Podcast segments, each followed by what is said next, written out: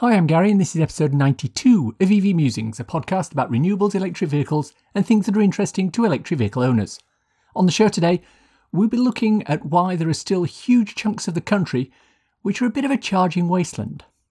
Uh, before we start, I wanted to thank everyone who fed back all the other charging hubs I missed from last week's episode. There are way many more hubs than I imagined, which is always good news.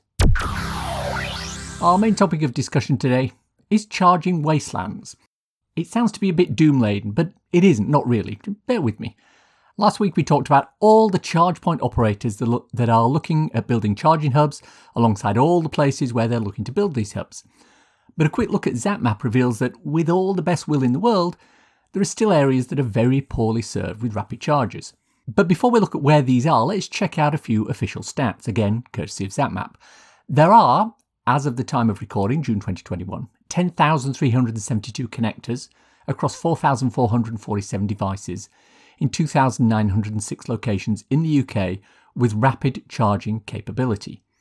In the last 30 days alone, 157 new rapid chargers were added to the database, accounting for 326 rapid connectors.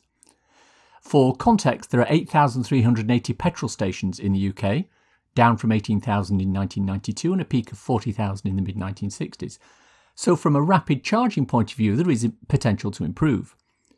Of course, if you include all public charging locations, such as 7 kilowatt and 22 kilowatt units and public 3 pin plugs, the number of chargers jumps to 41,280 connectors in 15,310 locations, dwarfing the number of petrol stations. So there isn't empirically a lack of chargers, there are literally tens of thousands of them. But where are they all? The statistics indicate that of the 15,310 locations detailed above, fully one in three of them are located in London, i.e., within the M25, and only one in 27 are located in Wales.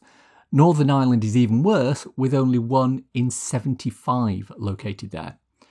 That's a bit of an issue in the big scheme of things, especially if you're in an area like Northern Ireland, which has, well, not many. I put a call out to Twitter for people to let me know where they thought the charging wastelands were, and surprise, surprise, lots of people responded with suggestions.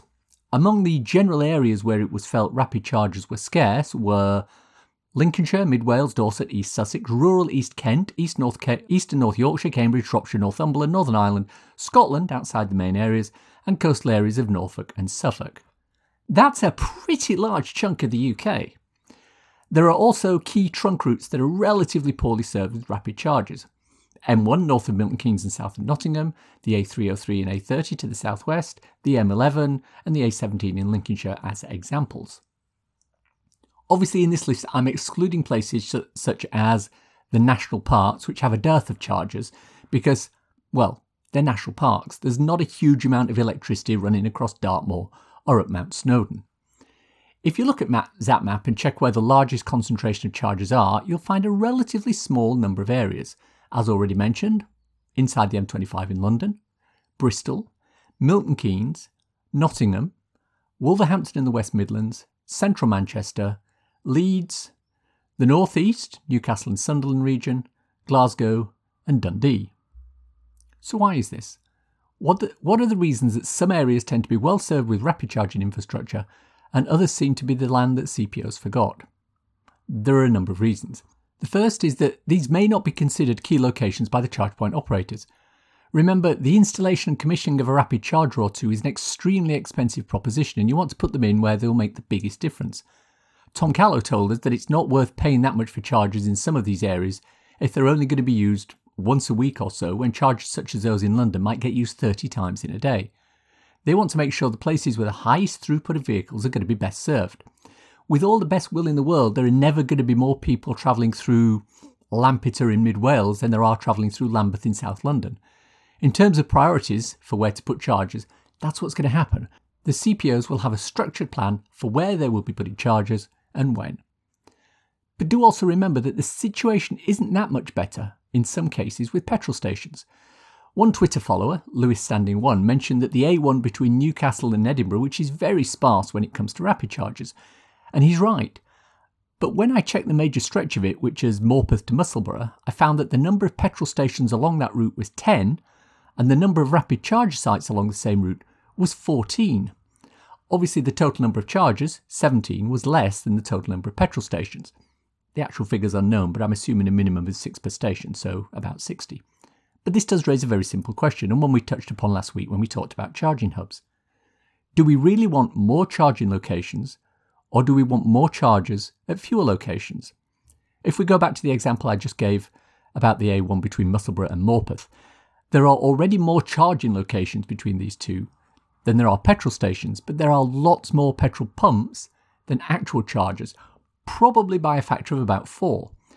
But if each of those charging sites had an additional four chargers, or essentially became a mini hub, would that solve the issue?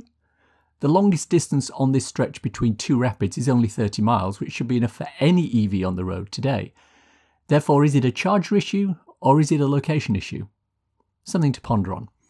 I suspect people would be more willing to go 10 yards for an alternate charger if their chosen one wasn't working than 10 miles.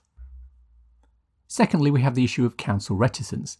Despite grants from OZEV, the Office for Zero Emission Vehicles, there are many councils who either have no EV charging strategy or are only paying lip service to it, and this reduces the number of chargers that are available or installed.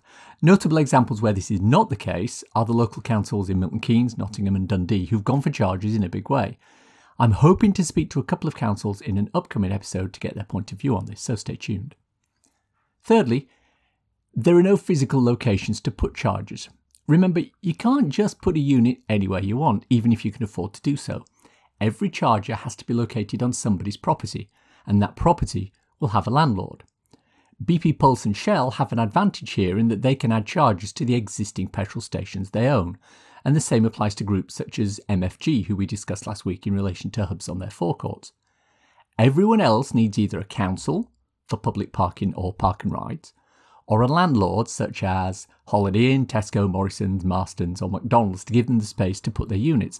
Without this landlord, there won't be anywhere to put the chargers. Obviously, this has an impact on where chargers can be located. If there are no drive through McDonald's or Costa Coffees in the middle of Wales, it makes it harder to find a landlord who'll support a charger there. The other reason location is important is that if you're a CPO such as Instavolt or Osprey Charging and you've connected with a company like Marston's Pubs or McDonald's, you're limited to where you can physically install your chargers. If there's no Marston's or McDonald's on the Suffolk coast, you can't install one there. Likewise for BP Pulse and Miller and Carter. They can only add chargers at points where there are Miller and Carter pubs, or Holiday Inns, or Mercure hotels. And this also plays into our earlier comment regarding the number of charges at a site versus the number of sites where charges are present. Fourthly, underlying infrastructure.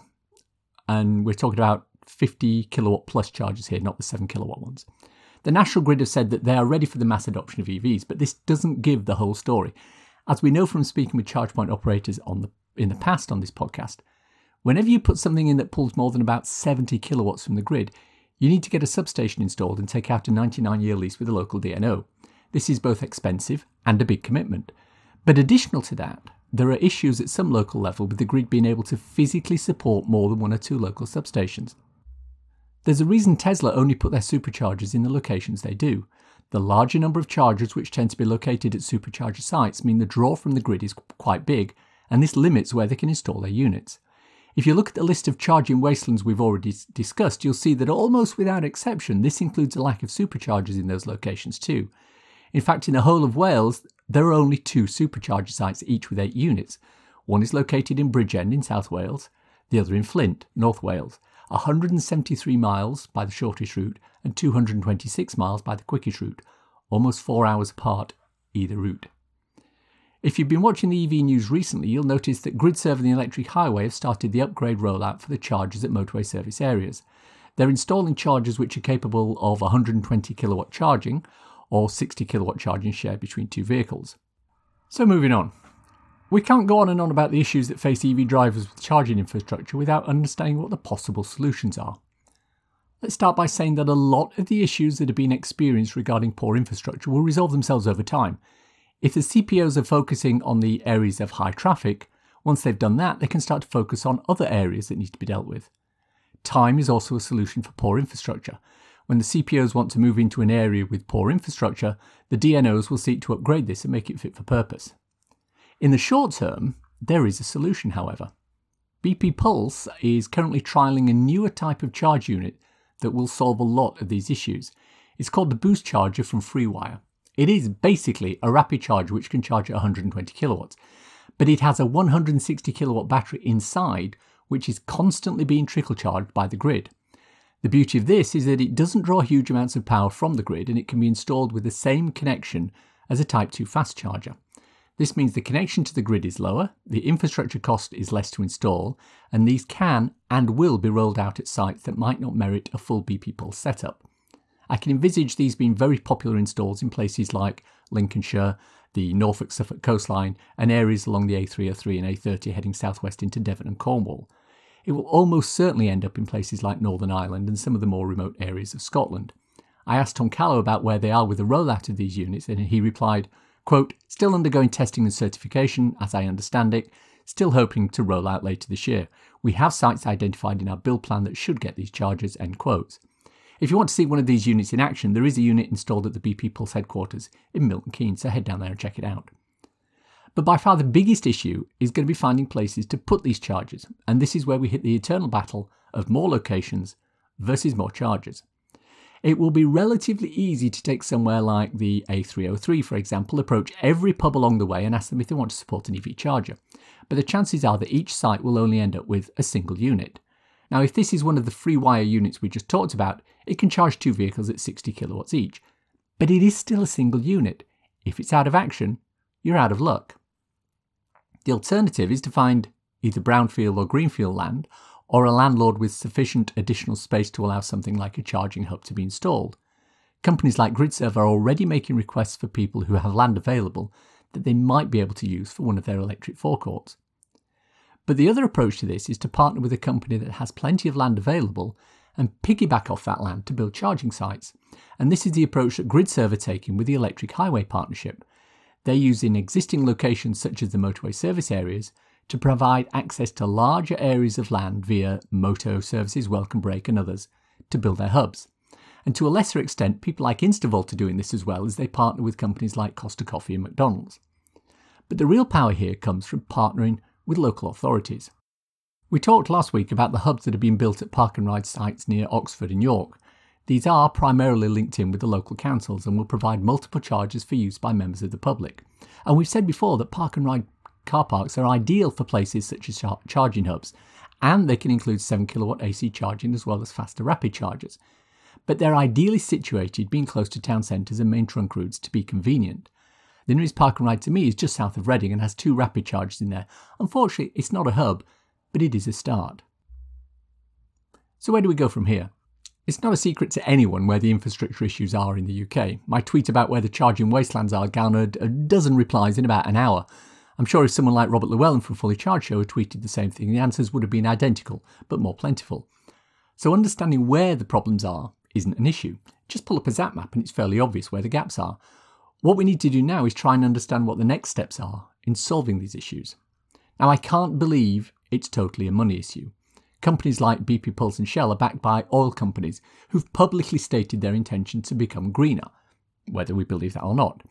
Throwing what would amount to a rounding error's worth of change to fund additional charges has got to be something they can easily do if they wished. The government has also recently committed to a £300 million investment spree to help triple the number of ultra rapid electric car charge points across the country as part of efforts to accelerate the UK's shift to clean energy. This includes the installation of 1,800 new electric rapid car charge points for motorway service stations and a further 1,750 charge points in towns and cities. That alone virtually doubles the number of rapid chargers in the UK and complements the new installs mentioned last week in our episode on hubs. As I mentioned earlier, time will solve a lot of these issues, whether it's time for the DNOs to get the grid in order, time for the charge point operators to roll out the chargers at places with lower throughput of users, or time for new chargers to be made available with higher power ratings, better reliability, and contactless payment. Time will solve this but we don't really have a great deal of time, do we? So is it political?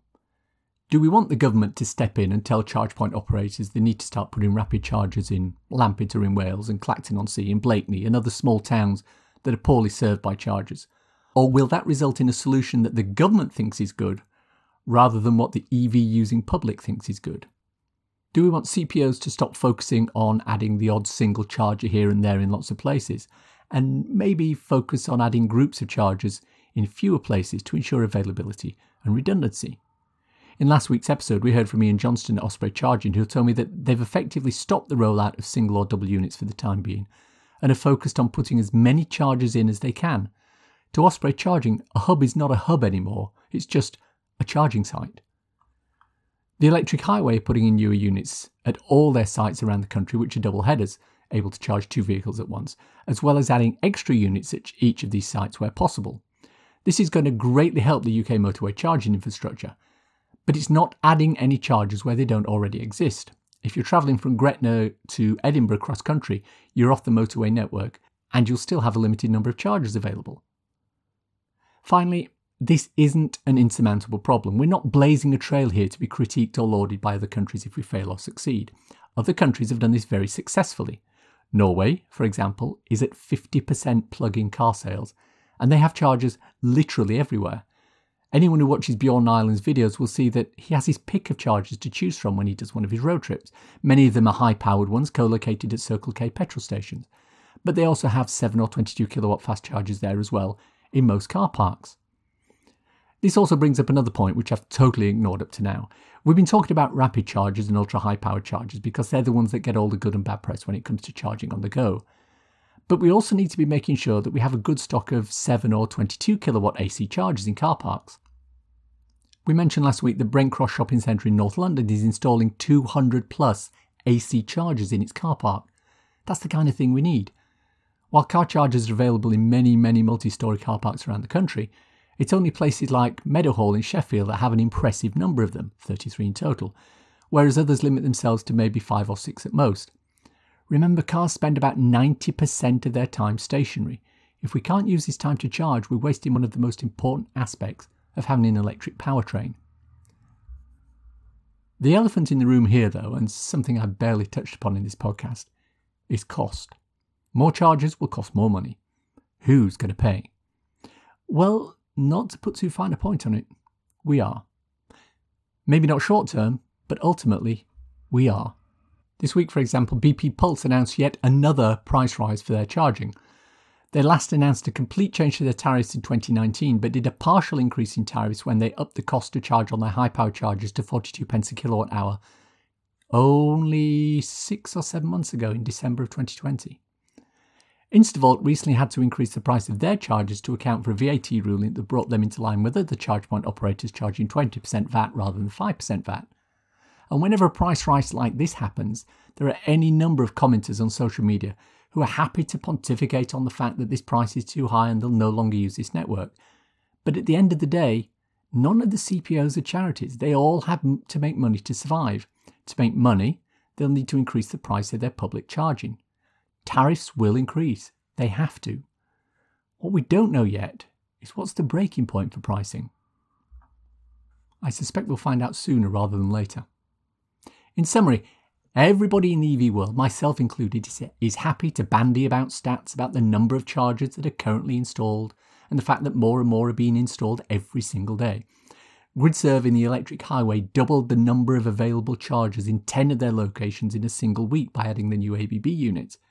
But the fact is that in many, many instances, if you live outside the main urban areas or away from busy trunk routes, the chances are your public charging experience might not be ideal. We've looked at why these issues occur and what we can do to solve them. Make sure you keep pushing the charge point operators and the government to move forward with this. It's critical for EV uptake. It's time for a cool EV or renewable thing to share with your listeners. Clean tech and renewable little stories. A couple of journalists from the Cleantech website are looking to surface more of the smaller EV and renewable stories from around the world by creating a reader supported project to build a low emission mobile newsroom so the two reporters can cover the EV and clean technology stories that don't get told. As they say themselves in their tweet stream to launch this initiative, when a major automaker introduces a new EV, they bring in journalists from all over the world to make sure their story gets told. Small businesses like a used EV dealer, a small town pizza place using EVs to deliver, can't do that, and it's sad when their story goes untold. They're looking to get followers so they can launch a crowdfunding campaign to buy an old EV and a trailer. They'll go travelling around presumably the US to start with, to find these smaller stories and surface them. Follow the team on Twitter at Untold EV Stories for more information. And that's the show for today. Hope you enjoyed listening to it. If you want to contact me, I can be emailed at evmusings at gmail.com. i am also musingsev on Twitter. If you want a quick reference ebook to read on your Kindle, I wrote a little something called So You've Gone Electric. It's available on Amazon worldwide for the measly sum of 99p or equivalent, and it's a great little introduction to living with an electric car. Links for everything we've talked about in the podcast today are in the description. If you enjoy this podcast, please subscribe. It's available on iTunes, Stitcher, Spotify, wherever you get your podcasts. Please leave a review as it helps raise visibility and extend our reach in search engines. If you want to support the podcast and the associated newsletter, you do get the newsletter, right? Please consider contributing to becoming an EV Musings patron. Links in the show notes. You get early access to podcasts, patron only posts, and special episodes recorded only for patrons. Everything you contribute will help support the podcast. If you've reached this part of the podcast and you're still listening, thank you. Why not let me know you've got to this point by tweeting me at MusingsEV with the words, The Charging Wasteland, hashtag if you know, you know. Nothing else. Thanks as always to my co founder Simon. You know, he's looking to try to raise some money for charity by e skating along all the main trunk routes. He'll do the A1, A62, A6, A5, A30, and the North Circular. That's a pretty large chunk of the UK. As always, thanks for listening. Bye bye.